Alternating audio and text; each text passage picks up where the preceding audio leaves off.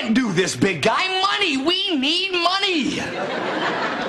Carlton, you know we can afford this. You're the one who helped me invest. My money makes money. We're rich. Yeah, that's right. We are rich. Cool. Good morning and welcome to episode 89, 98. It's episode 98. It is 98. Uh, Effectively Wild, the daily podcast from Baseball Prospectus. I'm Sam Miller with Ben Lindbergh. Today we are joined by Mike Petriello of Mike Scioscia's Tragic Illness and Fangraphs.com. Mike, how are you doing? Very well, guys. How's it going? It's going great. We've had you on because of uh, your connection to the Los Angeles Dodgers. The Dodgers this weekend signed Zach Greinke, the top free agent pitcher on the market this winter. They also agreed to terms with Korean lefty Hyun Jin Ryu. Um, and Keith Law wrote today the Dodgers have the best team on paper in the division at this point, not just due to their offseason, but due to the potential to have Matt Kemp fully healthy for the first time since April. The San Francisco Giants have moved to bring back the same team that won the World Series, but haven't upgraded the roster anywhere, with very little upside from their lineup at this point. The Dodgers also have a record setting 225 million ish, it might be higher now, uh, payroll for 2013. They have many, many, many millions committed beyond that. They are well into luxury tax uh, range this year and essentially already for next year as well. Uh, it is an unprecedented spending spree. And so, Mike, I wanted to know um, how it feels. It, uh, you know, it's funny you ask because earlier today I was looking back at what I was writing about a year ago today, and it was uh, can they afford Hideki Matsui and might they bring back Mike MacDougal and uh, and Ross Newhan, who's you know Hall of Fame writer uh, for many many years, was writing conspiracy theory stories about whether Frank McCourt's deal was actually like a long con to try to act, uh, hang on to the team for the courts. So here we are a year later, and they've spent more in the last six months than I think Franklin Ford spent in the last six years or so. The great thing is they could not afford Hideki Matsui in the in the end, and they brought back MacDougal, and he pitched uh, what about two innings? Yeah, he got cut at the end of April, I think. But hey, at least I got Evan Kennedy all year. So, um, I mean, obviously, I, I think every fan prefers that his team spend money, and every fan prefers his team sign um, players who can make them competitive. But there is a certain amount of kind of I don't know tackiness. I think that a lot of fans uh, who aren't Dodgers fans feel about this club. They have been adding nonstop since July, and I mean I think that maybe what's interesting about this from a non-Dodgers fan perspective is that um, they they seem to be making moves that um, you would that an, that an analyst would normally question and they've just continued to spend on spend on spend and essentially um, kind of undo the imperative to analyze because they, they seem to have a bottomless uh, pit of money. But I mean, you're a smart fan. You're a fan who has looked at this team through a smart lens for many years. It, it must feel odd to, to have that kind of um, uh, logic taken away from everything and to not really know where the where the bottom is and, and whether this is kind of a dignified way to win or does that not matter? Well I, guess there's two answers to that. The first is as far as a dignified way to win you know the team hasn't won anything in 25 years. So if they do win a world series this year i look forward to bill plaschke complaining about how they didn't win the right way but they'll still have the championship so i'll be okay with that. As far as analyzing it you're totally right. I've, I've found myself having to rethink how i analyze some of these deals because any other year for any other team, I would see three years and 22 million for Brandon League, and I would just be apoplectic about it, you know.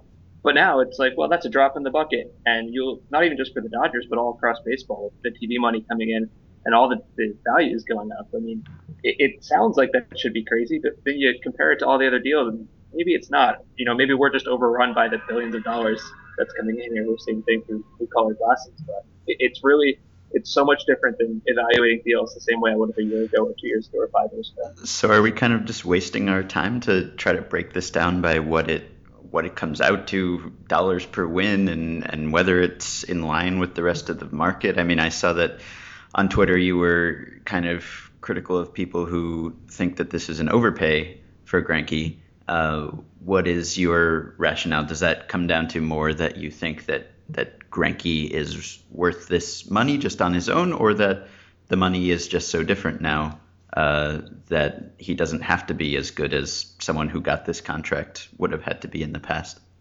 I think it's a little bit of both. I think that a lot of fans are like, well, Greinke's not an ace, he, which obviously I don't agree with, but you know, he's not one of the top five pitchers. He's not Clayton Kershaw, he's not Justin Verlander. So why is he the top paid pitcher, top righty pitcher? And you know, obviously, it's a lot of people don't understand. Well, those guys aren't free agents, or they didn't sign a deal in free agency, Mhm. and if they did, they didn't do it this winter. So if they were available, then the money would be a lot different. And the fact that Greinke is now the top paid righty pitcher forever, it's really just it's kind of a, an outcome of his situation. It's good timing for him. Uh, and, and then it's kind of also a lot of people look at him and he's one of those guys who his advanced stats, you know, his, his FIP and everything don't always match his ERA except for that one really great year he had. Yeah. so it's kind of a, a disconnect for people. Where do you where do you come down on that? Sam wrote a bit about it today at, at BP. How his peripherals have have been fantastic. His ERA not quite so much, and depending on your perspective, you can think that he's a guy who uh, just has underperformed due to factors not under his control, or at this point is the sample size so large that that's just who he is, except for 2009. I think that he has had problems pitching with uh, runners on base at times and runners in scoring position. And some of the advanced stats don't really show that that well. And I don't think that makes much of a differential between that. Uh, I also think he's had some pretty terrible defenses behind him at times. Mhm. And so that hasn't helped him either. Uh, you know, the Dodgers, Mark Ellis is a really good defender and Adrian Gonzalez is a really good defender, but, you know, Hanley Ramirez at shortstop, that's not really going to help him with that either. Uh, you know, getting into, back into the National League and some of the big parks in the West, with, you know, Dodger Stadium's good pitchers park in San Francisco and San Diego, I think that'll help him too. And, uh, you know, he's, he's also been traded twice now, or, yeah, twice now in the last three years. So, you, you know, you hope that knowing where he's going to be for the next six or seven years can really help him. Uh, you know, is he an ace? He doesn't have to be because they have Clayton Kershaw, and he's probably the best number two starter in the. You know, arguably, unless you want to throw in like Gio Gonzalez. Mhm. So, is there a move they could make right now that would uh, that would that would worry you, that that would make you think that they would maybe just like lost all all self discipline, or um, Absolutely. what is it? What's the Uh, move? the, the move is the same move that's been my nightmare since the beginning of the offseason, and that is Kyle Lohse. There's there is no right answer. There's no right question that Kyle Lohse is the answer to. Because, you know, giving up the first round pick, and he's going to get four years, and he's overrated, and he's older, and it just. I'm hoping that now they've got so much starting pitching that even Ned Colletti can't want to go for Kyle Lohse, but until he signs somewhere else, I will I'll never believe it. But but I mean, if the money doesn't matter, I mean, Lohse is more valuable than a first round pick, right? I mean, I, I guess uh, probably right. I, I don't think he's that great. I know he's had some good success the last two years, but before that, he had like eight years of being hurt and mediocre. So I mean, he could fall apart at any second. I, I just don't have a lot of confidence. Yeah, no, I mean, I, I agree. I think I think Lohse is probably a disaster waiting to happen, but that's because I think that the money means something. If you're the Dodgers and you know your theory is that you can never have too much pitching, and they just sign nine or ten of these guys. I mean, right now there's, I mean, There's I guess eight. there's eight if you Yeah. count Lilly, and I'm not sure what is Lilly's what is Lilly's health re- report card for right now. Lilly uh, should be good to go for the spring. I mean, he was out so long last year, he didn't actually pitch past like late May, I don't think. So Yeah. she's had plenty of time to recuperate. But you know, if you're going to throw more money at a pitcher you don't need, then at least go with Anibal Sanchez. So it's Kershaw, Greinke, Billingsley, Beckett, Capuano, Harang, Lilly, and Ryu. Yes, it's absurd, isn't it? And, It but, is you know, absurd. It, it's eight pitchers, but it's not as much as you might think. Just like you said, Lilly's got injury problems. Uh, I don't know that Billingsley's elbow is really going to hold up all season long. He's got a partially torn UCL. Kershaw's had some hip issues. Beckett and Capuano have had their health problems. It's it's it sounds absurd, but it's not as much pitching as you think. Well, not to take, I mean, not to take anything away from the roster because I'm, I've, I'm coming around to the idea that this is a really good roster, but it really does sort of show the, the challenge of building a team this way. I- I mean, since July, they've been doing nothing but adding guys who are famous, and yet every single one of them has a mark against him, even though they, you know, they all come with huge, huge salaries, and yet there really isn't a sure thing in the bunch. I guess Adrian Gonzalez is the closest thing to a sure thing, but you know, with Greinke, Greinke is a little bit of a you know, he's a theoretical ace more than he's, you know, an ace. Um, he could be amazing, but you know, there's there's a question mark there, and Hanley has question marks. Crawford, Beckett, uh, certainly League, um, Ryu. All these guys have question marks. It's it's a it's a scary way to build a team in a way. Do you have any kind of fear that like all these guys might actually just be um, like they might all be the guy that they were last year, which they all had kind of flaws, and that maybe this isn't like like what would it mean if they missed the playoffs? I guess is the question. That, I think that would be a disaster. You you can't ever expect a team to win the World Series because so much can happen in the postseason. But if they don't make the playoffs, or at least come down to the very last day, unless there's some massive disaster, I, don't know how you can come back from that because they've put so money, so much money into winning this year. And you know, you're right. There are things that can go wrong. I'm looking at the prospective roster right now, and if the season started today, they would have four guys, I think, who are pre-arbitration, which is absurd. I mean, it's going to be Out of kind of an 25? old team. Yeah, it, right now it would be Luis Cruz, who I don't even like, and then like three bullpen guys, you know, Guerra and Jansen and, and Elbert, and maybe another backup outfielder, but I know they're going to get an outfielder, so it won't matter. Out of 25. Well, they should probably sign a couple more starters just to be safe at this point. Maybe they think. will. I mean, at this point, I would put nothing past I mean, if you're at 225, might as well go 250 or, or whatever it takes to to put all all doubt out of your mind. If You know, I uh, sort of- if, Go ahead, go ahead. sorry, I was going to say, if you count uh, the posting fee for Ryu and all of the deferred and dead money, they're already up to 270 million for this year, which is which is crazy. And they're still going to add guys. wow. Wait, 270. Did you say 270?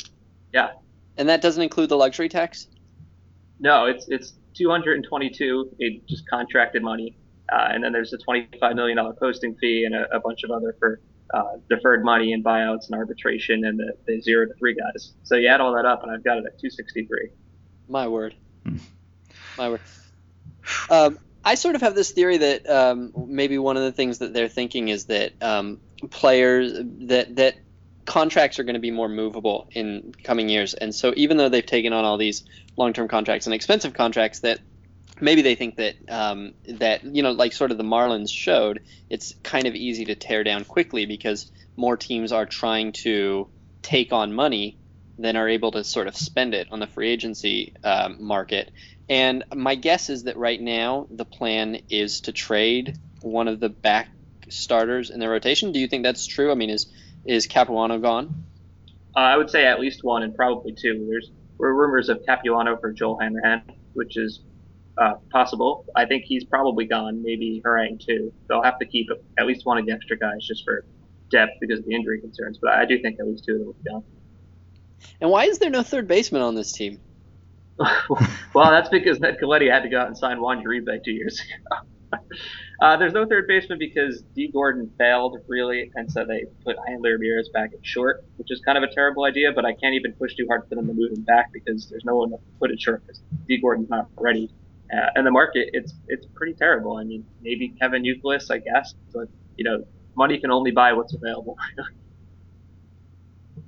I'm just I'm surprised that, that I haven't even. I mean, it seems like they're the, exactly the team that would go after Euclid and not really care if, he fails because the money doesn't matter. I mean, right now they don't really have a third baseman. It's like it's this weird. I mean, it seems odd for them to be going after two starting pitchers this weekend and um, not have that position taken care of. But uh, I mean, Yeah, I I guess guess I don't know what they would like, do. I mean- out there, but without Chase Headley, like he's not going to be traded. I, I guess I don't even really know what they would do because there's there's a lot of teams who need third baseman, and I certainly wasn't sad that it wasn't the Dodgers who got Michael Young.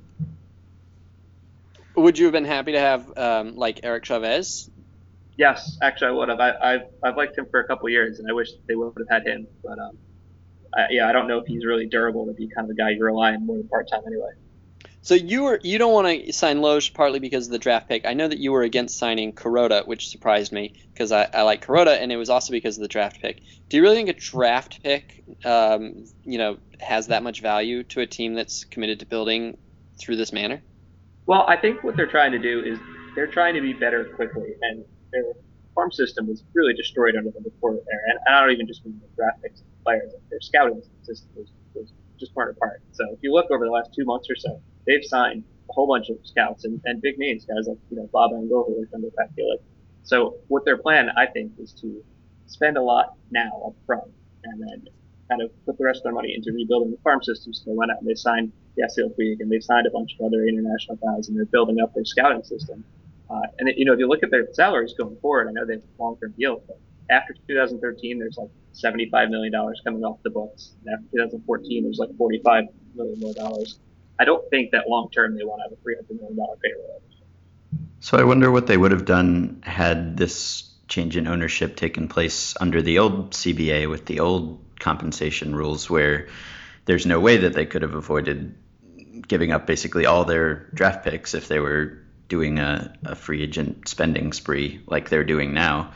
I wonder whether that would have dissuaded them from doing this or whether they would have just considered that the, the price of doing business this way. I, I mean, is there, I guess, is the, the benefit to the Dodgers making the playoffs very quickly now uh, higher than it is for, for most teams? I mean, is it more imperative that they do it the, the kind of the quick and easy and expensive way than, than the slow rebuilding way just to just to get there kind of after the, the McCourt era? You know, I think that that goes a long way towards winning back fans and the, the fan uh, you know, feeling towards the Dodgers could not have been more toxic in the last year or two. But also, I think, you know, you hear a lot about teams that win the offseason and then it doesn't work out for them in the, in the regular season. And that's definitely the Dodgers so far. But for them, winning the offseason actually does matter because they're very close to signing this new television contract, which is where all this money to come. So I really think that showing that they have a team that's committed to win that can bring new ratings. That's where this, you know, six billion, seven billion, whatever it's going to be, TV contract is going to come from. And that was really, I think, the main goal for this ownership to put all this money into it. Okay, so of all the moves they've made since July, what's the best move? What's the worst move? Oh, that's a good one. Well, I think I think Greinke is probably the best move that I like, uh, just because he is the only difference maker starting pitcher. And maybe they overpaid for him, maybe they didn't, but they didn't give him a talent for him. They they got the only guy who could really pair with Greinke, uh, with Kershaw. Uh, the worst move, you know, I, there's there hasn't really been anything that I've outright hated yet. I mean, the Boston move is definitely the biggest flashpoint. I think taking on all that Crawford money is super risky, but to get Adrian Gonzalez when there is no other first baseman option and you've been living with James Loney for the last five years, it made sense. Uh, I, would say the move I probably like the least is surprisingly enough giving $85 million to Andre Ethier, who I like, but who's kind of a platoon probably should be a DH outfielder. Wow, you pronounce it platoon. Plat is that what I said as opposed to platoon? I don't know where that came from. All right. Well, I personally liked it when they signed Andy Cisco, uh, but that's probably not the, the most headline grabbing one. Ben, do you have anything else to ask Mike? Uh, I don't think so, but we'll probably have him back next week when the Dodgers sign every remaining free agent. Yeah, I mean, Josh Hamilton's got to have a role on this club somewhere, right? Maybe he can play third. You know what? Uh, they're they're not done. They still have holes to fill, so it's not going to be anything on the level of a Greinke, but there's going to be more moves this week. When they when I saw that they were looking at uh, when Jim Bowden suggested that they might go after Anibal Sanchez, was that just uh, Ryu leverage? Uh, I think it was almost Greinke leverage because I, I, think there was a time where it was real. They really thought he was going to Texas. Well, Bowden said it today. Bowden said it today. Did he say it today? Yeah. yeah, I mean, I don't know. Jim Bowden is kind of he, he, says his free agent predictions are like right on, and I respect him for that. And then he says some other things where he I'm does. Sure. All right, prediction. How many wins? Um, I'm going to go with uh, 93 wins. 93 wins. All right. Well, we'll have you on at the end of the year and see how it went. Awesome. All right, um, that was it. That's episode 98 of Effectively Wild. Thanks to Mike Petriello. Check him out at Mike Scioscia's Tragic Illness and on Twitter at Mike underscore Petriello at twitter.com, I guess. sure. All right. hey, thanks, Mike. Thanks a lot, guys. Appreciate it.